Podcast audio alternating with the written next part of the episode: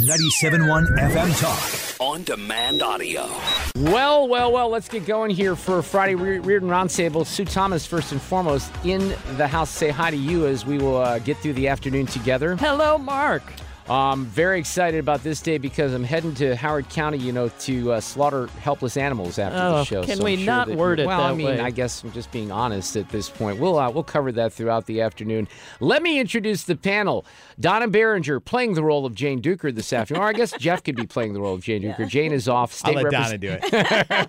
well, Donna, what you have to do is just talk nonstop, and then I have to shut your mic off and interrupt people. All of those things. You've been, you, you not your first rodeo. I No, think you can do it. sounds it. like fun. That is uh, former state senator Jeff Smith, who is often with us as well. Jeff, how are you? I'm great. Good to see you. I'm sure you are, and we'll get to that as well. And former state senator John Lamping is with me, who spent some quality time on a very depressing election evening.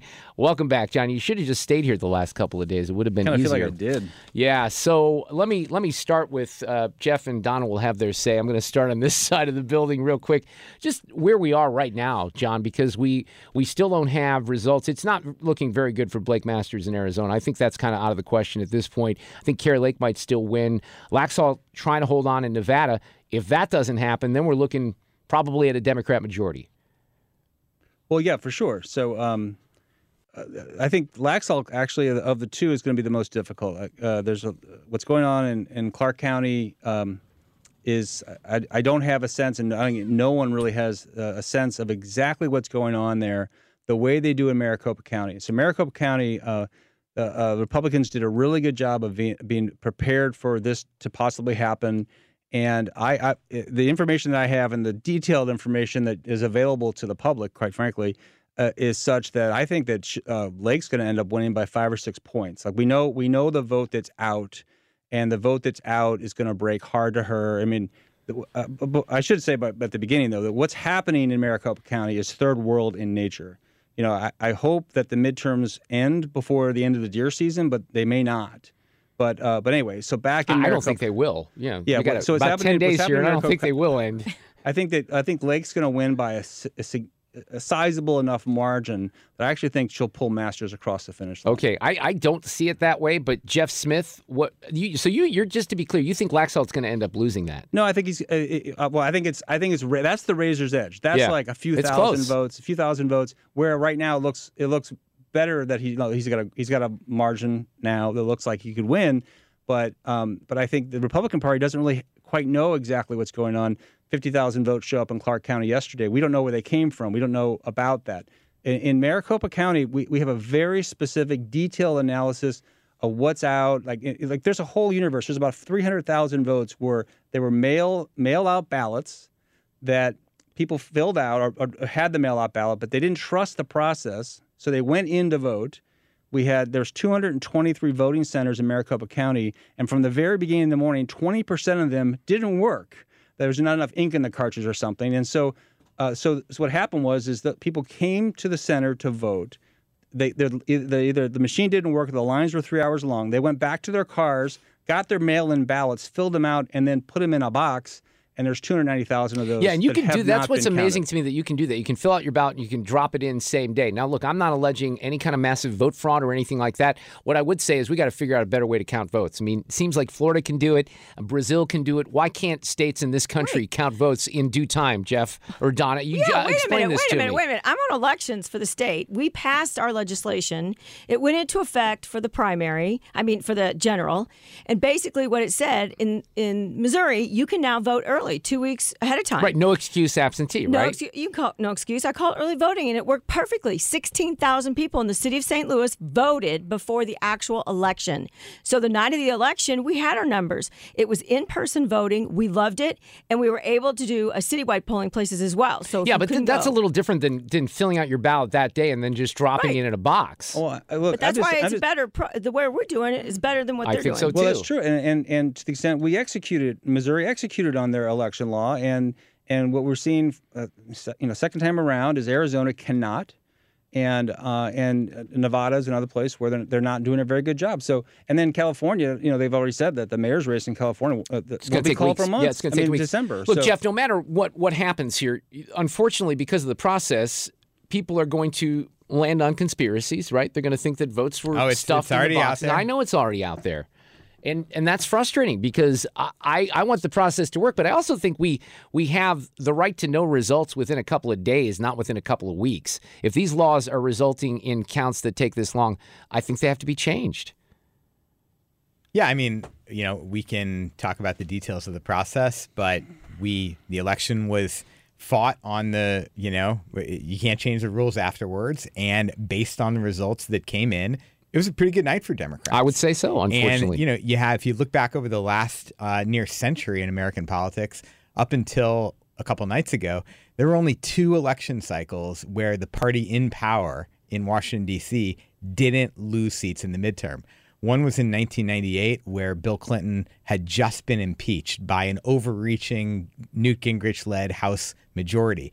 And when they impeached him, his approval ratings actually went up from about 55% to 70% because people were like, the economy's going really well and we don't want to get rid of this guy, you know, despite his personal behavior. The only other time was in 2002 in the wake of 9 11 when George W. Bush, you know, the country kind of rallied around the flag and he was very popular and then bludgeoned Democrats as being quote unquote soft on terror. Other than those two cycles, the party in power usually gets destroyed, usually loses 30, 40, 50, 60 seats. Well, that's a wave And, election 30, 40, um, 50, 60 that- seats. Well, the average is is about 35. Right, And and- and, we saw significant waves uh, on both sides in 2010 a Republican wave, in 2014 a Republican wave, 2018 a pretty good Democratic wave. This was the first midterm in really since 2002 uh, 20 years that we didn't see a big wave. okay, and we quick can talk question. about why. Quick question, yeah. Yeah. Why?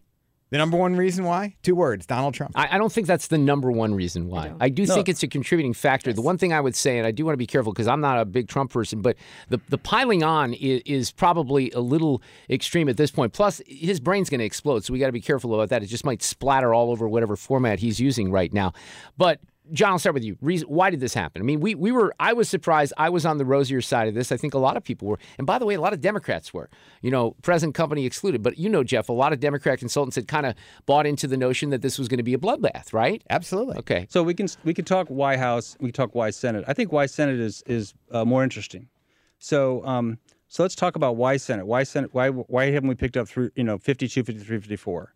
So let's talk about what is what is Donald Trump's role in this whole process, or what his role was this election cycle. So he went in to uh, to these Senate races and he endorsed candidates. And when he endorses candidates, he doesn't give them money. He doesn't set up a PAC in that state with strategists. He doesn't participate in the political process itself. He lends his endorsement and he's willing to raise money. He did like 50 fundraisers for his candidates. The, the person whose job it is to win Senate races is McConnell. McConnell raised and spent a quarter of a billion dollars. McConnell has a PAC. They hire strategists. more They're- than that, it was four hundred million dollars. well, they're, they're in the states, okay. And so what McConnell chose to do in the primaries is he chose to support the non-Donald Trump person, and he spent tens of millions of dollars attacking the Trump candidates. In some cases, he won, like in Colorado, he won. But in the other places where he attacked the Trump endorsed candidates, especially in in Las Vegas, I mean, excuse me, in Nevada, in uh, in Arizona, in New Hampshire, that person came out of the primary bloodied because they were negative attack ads that McConnell was running. And then when that happened, McConnell took his money and left. And so there, you look at the amount of money spent in Arizona for Masters and for Kelly. Kelly's uh, Masters outspent four or five to one. McConnell spends nothing in that state. He takes that money.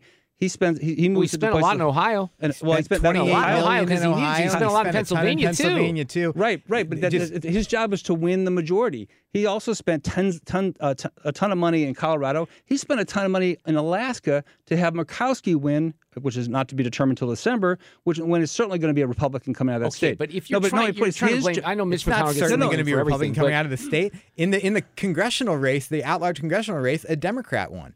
Okay, well, the Republican's going to win Alaska in the Senate. We all know that. Okay, We don't all know So- that. we we know that Lisa Murkowski is a great general election candidate in the race, but by your standard right there, it didn't work in the congressional race. You you thought a Republican would win, but a Democrat won. So my, my point is in the Senate is that the job the, the person whose job it is to win the Senate majority is Mitch McConnell. It's his Okay, job. that, that's fine, John. But look, you, the quality of the candidate matters. All right? Now, mm-hmm. we took care of business here in Missouri. Republicans did, and that was in jeopardy, too, because we know what happened during the primary. And Eric Schmitt was a solid candidate. He won going away with it, despite the numbers in St. Louis County. But Oz was a carpetbagger. He was a guy that wasn't a strong candidate from the beginning. I think he got better. He actually surprised me. I think he exceeded expectations. Herschel Walker, uh, not a good candidate.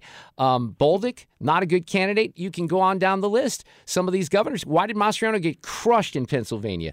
I Because agree- he was a terrible I- I, candidate. I agree, but I mean, all Trump did was endorse them. Okay, that is what he did. He endorsed these candidates. He didn't run campaigns. He didn't run the Senate campaign. He didn't run the House campaign. He didn't run a gubernatorial campaign. So you, if you blame him for picking the wrong person, it, there's a lot more that goes on beyond that. Well, I, I agree with that. I think that this is multifaceted, but to, to pin this on McConnell at this point, I think is unfair as well. Why don't we bring this to the Missouri? What happened in Missouri? Because that's I, I, I there was everyone thought there would be a wave one way or the other, and there wasn't.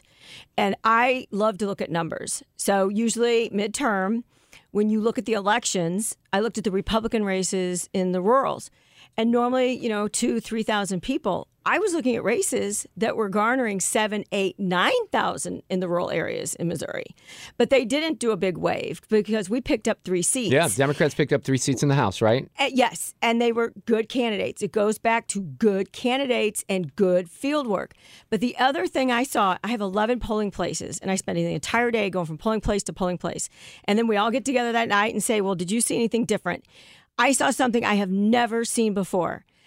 I saw more younger women voting in my district than I've ever seen. So I think the influx, because I think Trudy Bush Valentine helped that get the women vote out Locally, I think and. I don't and I think that's what that's what changed, as in it equaled out. That's why there wasn't a big red wave or big blue wave because red got theirs out and blue got theirs out. So we're, we're we were The, the other, the other thing I want to mention here, Jeff, I want you to kind of chime in here, but Ted Cruz made this point yesterday, and I was kind of piggybacking off this. And I think, John, you might have even said this on Tuesday night that when you use this as a s an example in Missouri here, um, let's say Vicky Hartzler was the nominee. I still think she would have won, but she had never really run statewide, right? Nope. Eric Schmitt had run statewide. Oz hadn't run statewide. Don Bolduc, a lot of these candidates didn't have the infrastructure. This politics game is very complicated, right, Jeff Smith? So you're, if you're untested, if you haven't been to every corner of your state, if you're a carpetbagger like Oz, that's not going to play in your favor. Yeah, I mean, I wouldn't even compare Vicky Hartzler to those folks because she'd been in politics for uh, you know 20 years. That's right. As a state rep, progressively more responsibility and more territory as a congressperson. She knew the game. Uh, whereas Trump just plucks these people from obscurity because they're deferential to him or they're willing to say whatever he needs them to say, which is denying the results of the 2020 election.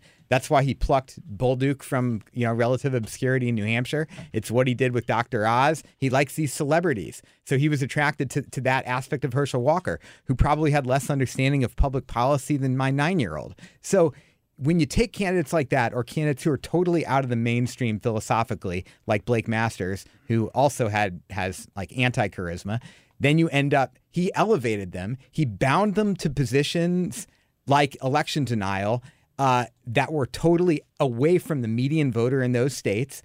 And so you can't polish a turd. No amount of money that McConnell could have spent in some of these places would be enough to put them over the top, even though he did try in Georgia, in Pennsylvania, in um, Ohio. You can't say that he didn't. He did everything he could, but once Trump had anointed them, then it was hard for anybody else to win those primaries. What, what part of this, though, was driven to Donna's point? Because I think we underestimated on my side Dobbs. Do you agree with that? I mean, if you look at the single women voters in particular, the 37 point swing to the Democrats, that's a monster number. Yep. Yeah, I mean, mm-hmm. without a doubt, Dobbs helped, and we saw a foreshadowing of that in Kansas. Do you mm-hmm. agree with that, John, that Dobbs did play a role?